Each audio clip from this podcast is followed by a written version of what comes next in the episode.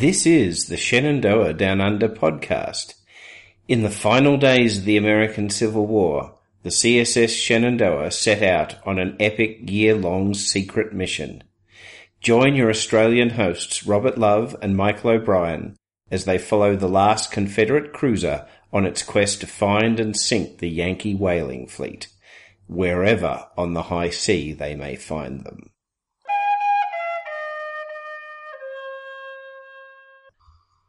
And hello, and this is Shenandoah Down Under, or Confederate Pirates Save the Whales with a Robin Mob. I'm Rob. And I'm Mob, and Rob, it's an exciting episode. Ah, look, it, it is an exciting episode. I, I wish we had our, our special episode theme music, uh, you know, set up and running, but, well, Shenandoah Down Under has hit the big five oh. It's the 50 episode mark, yes. The- the Does that mean we go into syndication, Rob? Um, actually, I'm sorry, Michael. I believe syndication, uh, A, doesn't happen with podcasts, and B, I think it's 60 episodes. Oh, okay. Well, um, spoilers. We're not probably not going to get to sixty because the Shenandoah is now very, very close back to Liverpool. We're, we're running out of story. We're, we're, we're running out of the sea of story. So unless we go back to the beginning and start all over again. Uh, although we, we haven't quite run out of stories because, um, there was a, a, a event at the State Library of Victoria last Thursday, um, which we didn't attend because we weren't invited. But, uh, the State Library of Victoria has purchased the, um, the Journal of Dabney Minor Scales, the, the most splendidly named of all of the officers uh, on board the Shenandoah. Um, So and- this this journal um, is handwritten yes, and I believe has not actually been uh, subjected to any sort of serious study by historians at all. no, no, I, I think um, uh, Barry Crompton of the uh, American, Australian American Civil War Roundtable Inc., uh, whose meeting we attended last week at the splendid Retreat Hotel in Abbotsford, uh, where the corned beef is amazing. Um, uh, you could give me a free corned beef for that uh, Retreat Hotel. Um, he said he had seen some of it and there was just new material on every page, and also apparently uh, there was a trove of photographs of various Confederate naval officers um, taken before the voyage of the Shenandoah in both France and um, and also in England. So um, you know, it'd, it'd be great if there were some you know, pictures of midshipman Mason or you know, so- Yeah. so- so, um, it, it's very exciting. So I think we might when that. Um, uh, when that uh, diary is, is released to the world in whatever form it is released to the world, I think we might have to have a, a very special, um, additional, perhaps 53rd episode Yeah. of, of Shenandoah Down Under, because I think we, we will have to talk, uh, we will have to talk about that. So this had been in the family, I believe, for many years, and uh, only had recently come to light.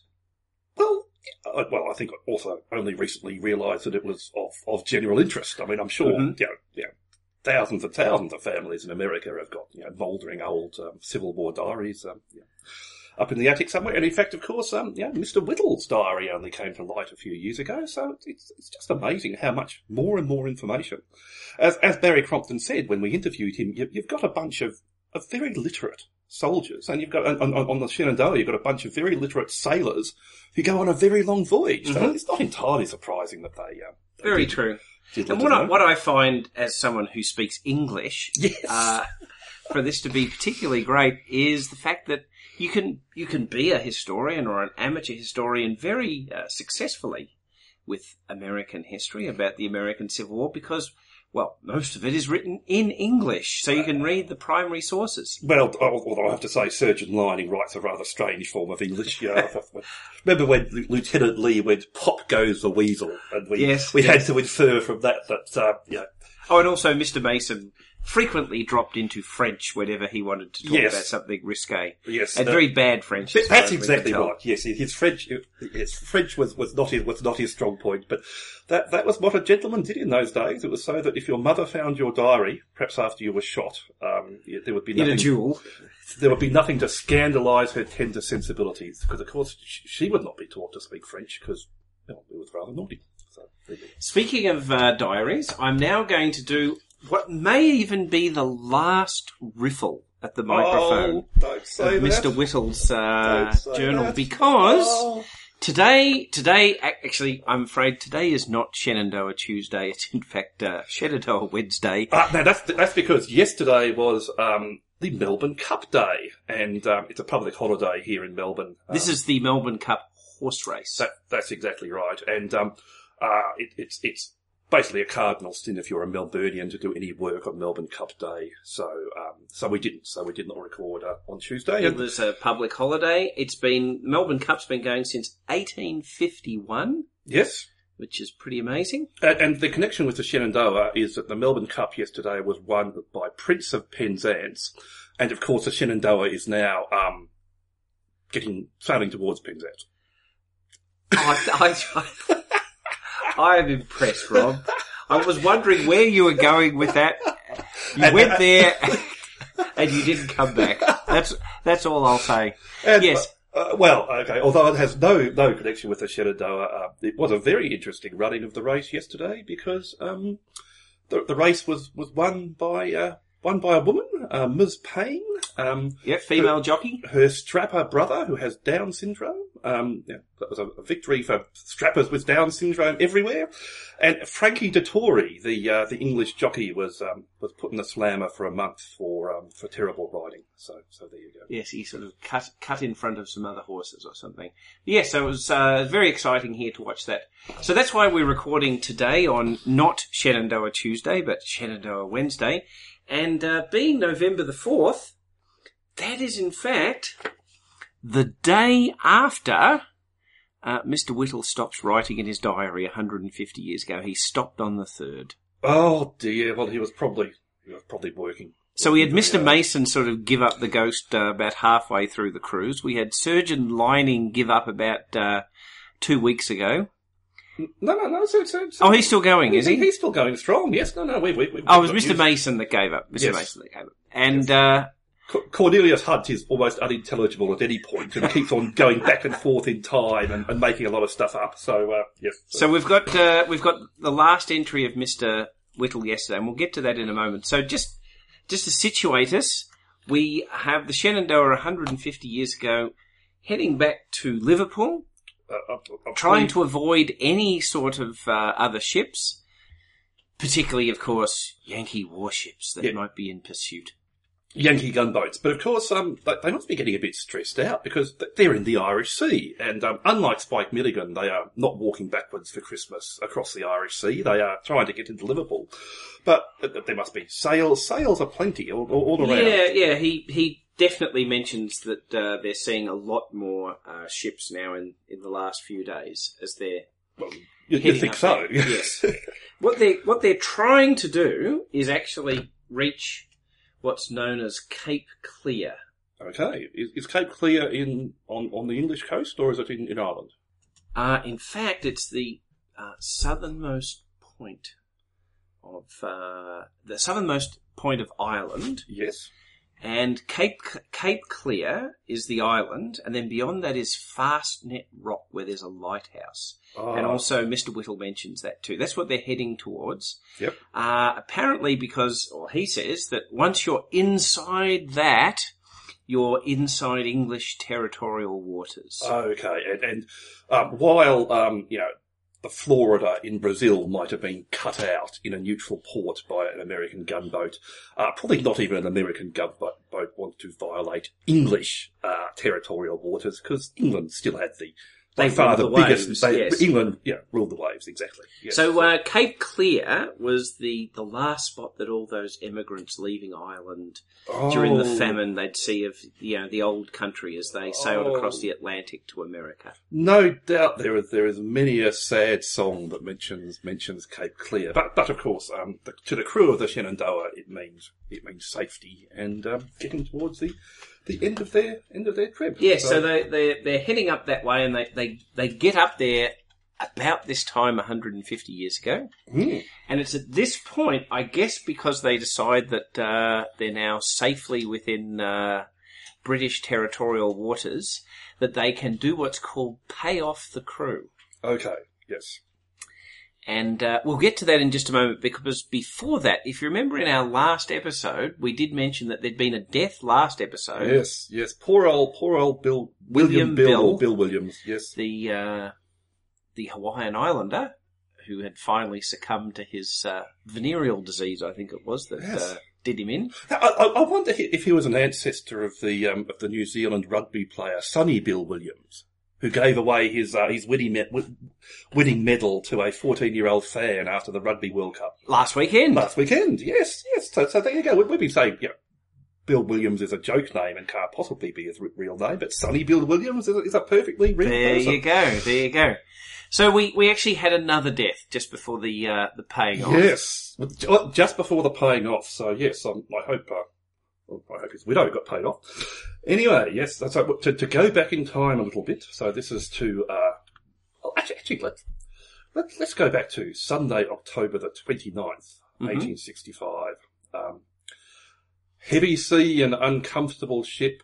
Sp- spree in the OB room last night a kind of general drink ending in a row between O'Brien and McNulty, McGuffancy and McNulty, the Irishman. hmm Some awful looking eyes this morning, and I dare say a good many swolled heads. Yes, you see, this again is, is lining English, because swolled heads, I, I, I presume he means swelled heads, but uh, I just think that means they're all hungover. I, I But think. I think they are extremely hungover, and given it's a day after Melbourne Cup Day in uh, in Melbourne, I think there's a lot of people in Melbourne who are very hungover today. So, doing a bit of method podcasting here. So, oh dear, Bud. Thank you, Michael. I'm sorry. Uh, Monday, October the thirtieth, eighteen sixty-five. At five forty-five, Canning died from phthisis. P H T I S. Actually, I think that phthisis. I, I think the P is silent. So phthisis, brought on by a gunshot wound through the right lung, which he said. I, I detect a bit of uh, you know, Uh, the phthisis is, I believe, like an unhealed.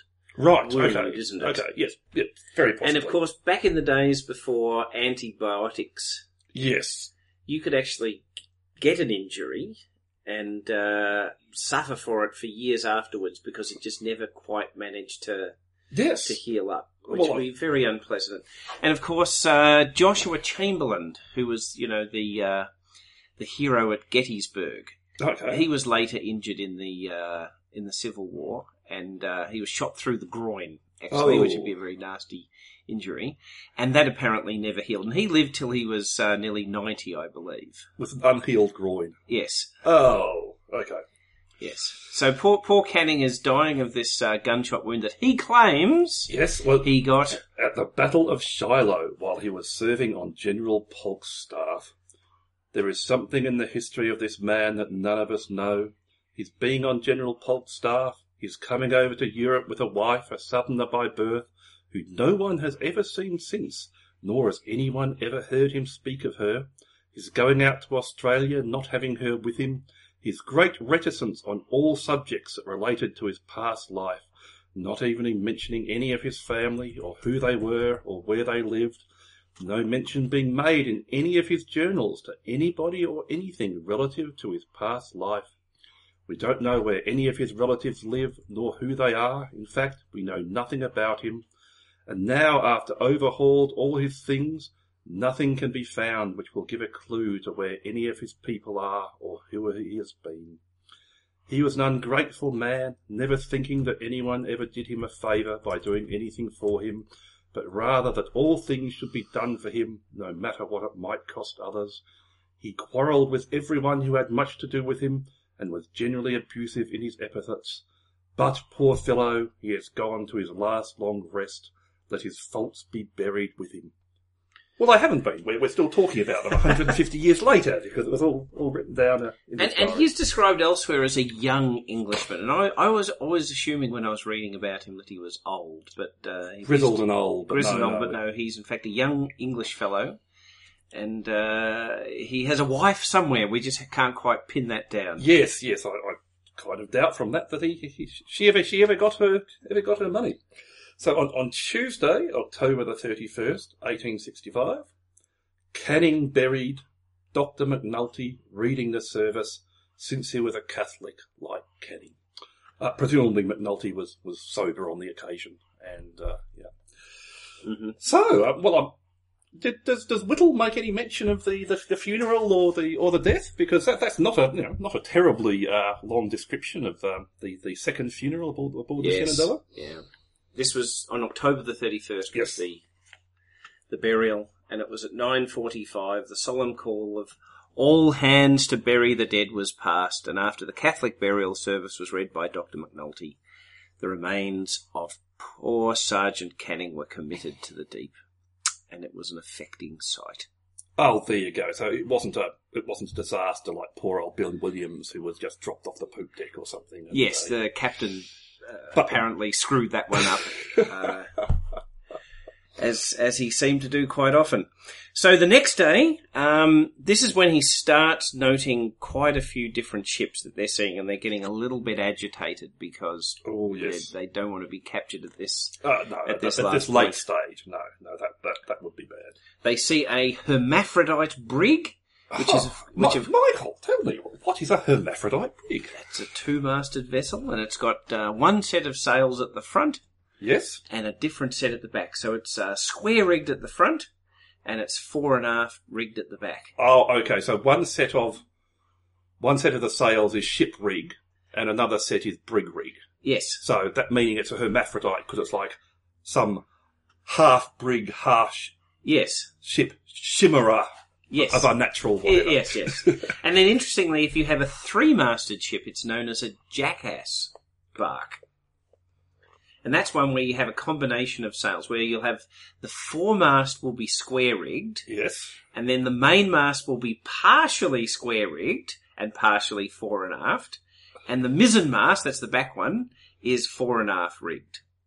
And that's called a jackass bark. Obviously, uh, from the name, I'm I'm assuming that know, you know, a, a self-respecting sailor is regarded as a bit odd because certainly Yes. it does sound. Uh, And there were, in odd. fact, a couple of four-masted jackass barks as well, and I'm not sure what they were called. yes. And uh, I don't know what happens if they decided to have a five-masted one. That would be uh, that would be very. I, I think because I did some research and I think that there were only ever a couple of five masted ships, and I think there are actually so few that they, they never actually really worked out what to call them. So we, we that's a WTF bark, I think. But anyway, so uh, yes, they, they've noticed a few ships. They're again trying their hardest not to actually uh, talk to anybody. Um, Whittle's journal is again full of his things about oh God, grant us safe asylum, etc., etc. He's plunged into into gloom. Whittle plunged into gloom. It, it must be Wednesday. Sorry.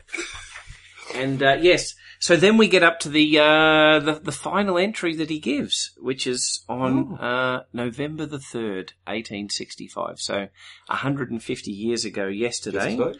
They've got inside. Uh, uh, well, they're getting into inside Cape Clear. They're they're about two hundred miles short of it, and obviously they've decided they're close enough to uh, pay off the ship. Now, normally you would pay off the ship um, as you were uh, either in port Yes. or, um, you know, warping your way into harbour or something. But uh, But pre- presumably they don't know whether they're not all going to be clapped in irons. Well, as- that's that's indeed what he writes about here. Okay, he okay. he's he's a bit concerned that uh, once they get in there, unless a gross violation of neutral waters be submitted to us, we'll be safe from capture, even if we were fall into an American man of war. For in the St George's Channel, England, owing the country on both sides, it is most emphatically English water, which is English soil. But I would rather not have the experiment tried. no, no, no. Yes.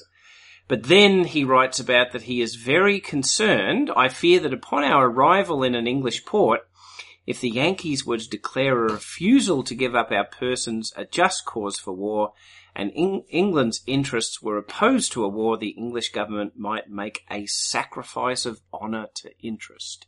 In other words, hand them over to the Yankees. That's an interesting phrase, a sacrifice of honour to interest. And a, and a bit, Mm. England might be decided that their honour would be fully satisfied by handing over the Yes. crew of the Shenandoah. So they're a little bit concerned about that. So I think that's why the decision is made to actually uh, pay the ship off before they actually reach.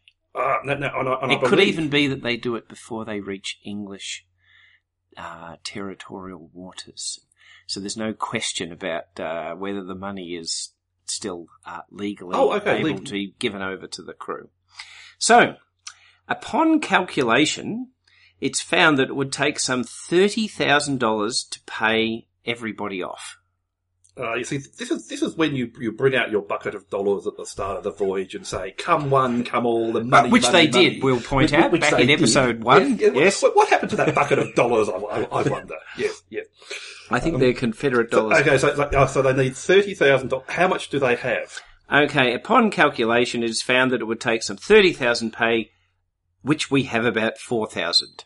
Oh, This deducting the probable cost of pilotage, etc. yeah. you've still got to get into you port. Do, you do need to be able to get into port and probably hire, hire a berth or something like that. which will give every man on the ship one dollar in each seven dollars ten he has due him. Oh, oh, oh.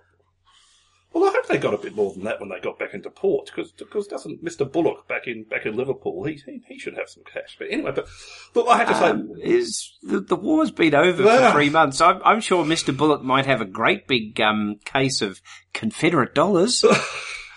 okay, upon this, I got forty five dollars ninety. Forty five dollars ninety. having some three hundred and twenty six dollars due me. So he was he was pretty well gypped. This is probably the last money I'll have for a long time, and it only grieves me to know why. I do not love money, and have no desire to be rich. All I want is enough to live on and support my darlings at home. Where there is a will, there is a way, and this shall be my motto. I'm sure not to starve on it. Well, look, I'm glad he doesn't like money because he, he doesn't have a whole lot of it. Forty, four, no, no, no, okay. Okay, that's the executive officer Yes. who comes out of this with 45 bucks. Oh dear. Okay, but but at least you know Whittle and the other officers did sign up for the honour of their country, whereas the people who just signed up just for the money. Although I, have to say, look, one- dollar and seven, that, that's at least something. I remember in the um, reading that in the, the Melbourne land boom, which was in the 1890s, a great many um, you know, previously solid citizens of Melbourne went bankrupt during that boom, and a lot of them paid one penny in the pound. So that is, uh, so there are 240 pennies in the pound, so they got paid one, ta- one 240th of, uh, of what they owe. So, interestingly, Lining noted uh, that he was due $547.19 Oh, and got $77.06. okay.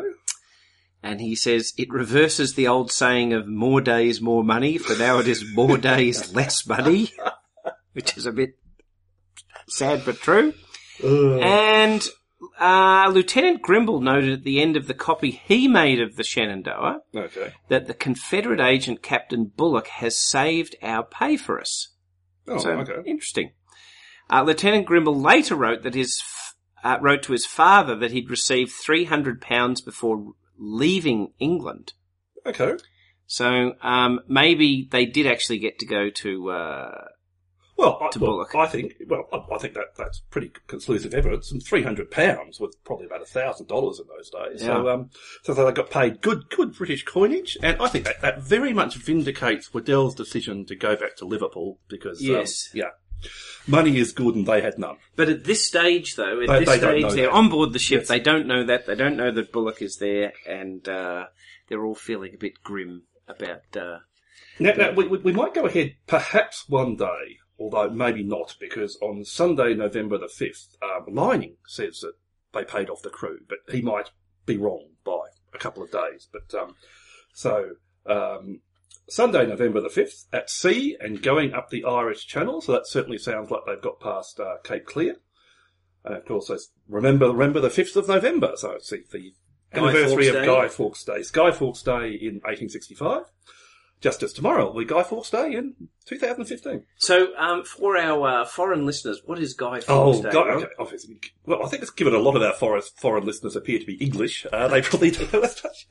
Guy Fawkes, the only man ever to enter Parliament with, with, with honourable intentions. Which as- is as to he- blow it up, wasn't Yes, it? which was to blow it up. Yes, he was discovered under the English Parliament with many, many uh, barrels of gunpowder and a match and um, you know, a long fuse, and he was waiting for the king to open Parliament, and he was going going to blow it up. And of course, It was an it was a uh, Catholic plot. Wasn't yes, it? yes, it was a popish plot, um, air quotes. um, Yes. as as they said at the time. And of course, for many hundreds of years, that was then commemorated by small children um, blowing their fingers off by setting a light to, That's right. to crackers. And when I was a child, it was still it would still be cracker night in, in Melbourne, Yep. and you could go out and you get your penny bungers and your Catherine wheels, and but they um they made fireworks illegal um Here in Australia. here in Australia many many years ago. They are cheerfully not illegal in large parts of the United States, I can report. Yes, but they probably don't. I think they they you know, let them off on July the fourth rather Yes, than uh, yes. November the fifth. They weren't doing that in um, in uh, the southern states, though. I don't think were they at this point. No, probably not. No, Um, no. and um, the although uh, fireworks, I believe, are legal in Australia in the Australian Capital Territory because quite a number of things that are illegal, you know, in the rest of Australia, funnily enough, are legal where in our national capital. Yes, in our national capital. So, um, okay, Sunday, November the 5th, perhaps, 1865. At 10 a.m., we passed Tuskar Light, several ships going out as we came in, paid off all the men, none seemed dissatisfied except some who were drunk. Well, I wonder if they're drunk because they're dissatisfied or they, they, they worked out. There's oh a my God. recursive loop going on there for about the last eight weeks. I think. Uh, uh, uh, Waddell managed to, to to insult and infuriate one of his um, uh, Oh, officers do one, tell. one last time. Yes, Captain gave up the entire charge of tunning up the channel. I wonder if tunning's actually a word, or if this is again lining, lining English. Maybe it's running. I think I think the person, I think the person who um, yeah, made this uh, copy of lining. I, I think it must be running up the channel to Bulloch, much to the disgust of Whittle began to burn blue lights and send up rockets soon after leaving the Skerry light just before 12 o'clock midnight made Point Lynas night. So, I don't know why he would burn blue lights and uh, send up rockets, but uh, well, Celebrate their Maybe. successful arrival. maybe, maybe, maybe. So now that that means that um, the uh, the final uh, the final arrival of the Shenandoah in Liverpool uh, we will leave to our to our episode next week. So that will be our fifty first episode, uh, and we are going to the Polly Woodside on Saturday, which is actually the the hundred and fiftieth anniversary of. Um, the uh, the arrival of the Shenandoah in Liverpool and the Polly Woodside, as I'm, I'm sure we've mentioned a number of times before, is a, a Tall ship. It's a tall ship. It is you know of the period. Uh, it was built in uh, the mid 1880s, I believe, but it is in many ways a very similar construction to the Shenandoah, and Yes. you can get a sense of what the Shenandoah is like by looking at the Polly Woodside. Yes, and, and Bayard Shepherd, who was uh, interviewed by us um, in, in an earlier episode, is going to be conducting a tour of the um, the Polly Woodside and basically saying, well, if you move that cabin over there, that'd be what the Shenandoah looked like. So um, I- we'll, we'll give a report of that in our 51st yeah, I'm episode. looking forward to that. 51st episode, and I think after that we, we might have another episode which is uh, will be about the, the court case because of course the uh, the Alabama case was The um, Alabama Claims, it was Yes. called, but that was uh, for all of the uh, the commerce raiders that had been out in the Civil War, and the Shenandoah was one of the more prominent of those. one of the more prominent and successful and, and the last man standing. So I think um, uh, there'll be a, you know, a very interesting episode, and we might we might perhaps have one more about you know what happened to everybody after the war, because you know Captain Waddell. Um, you know, had, had an interesting post-Civil War career, in, in fact, involving burning a couple more ships, which is which is quite fascinating. But um, so, although although the journey is almost over, it is not quite over. So, um, hope you enjoyed this episode of Shenandoah Down Under or Confederate Pirates Save the Whales. I was Rob Oh, and I am still mob And- for at least another two episodes. for at least another two episodes. So hopefully you will join us next week and uh, down with the king. Yes. Tally ho.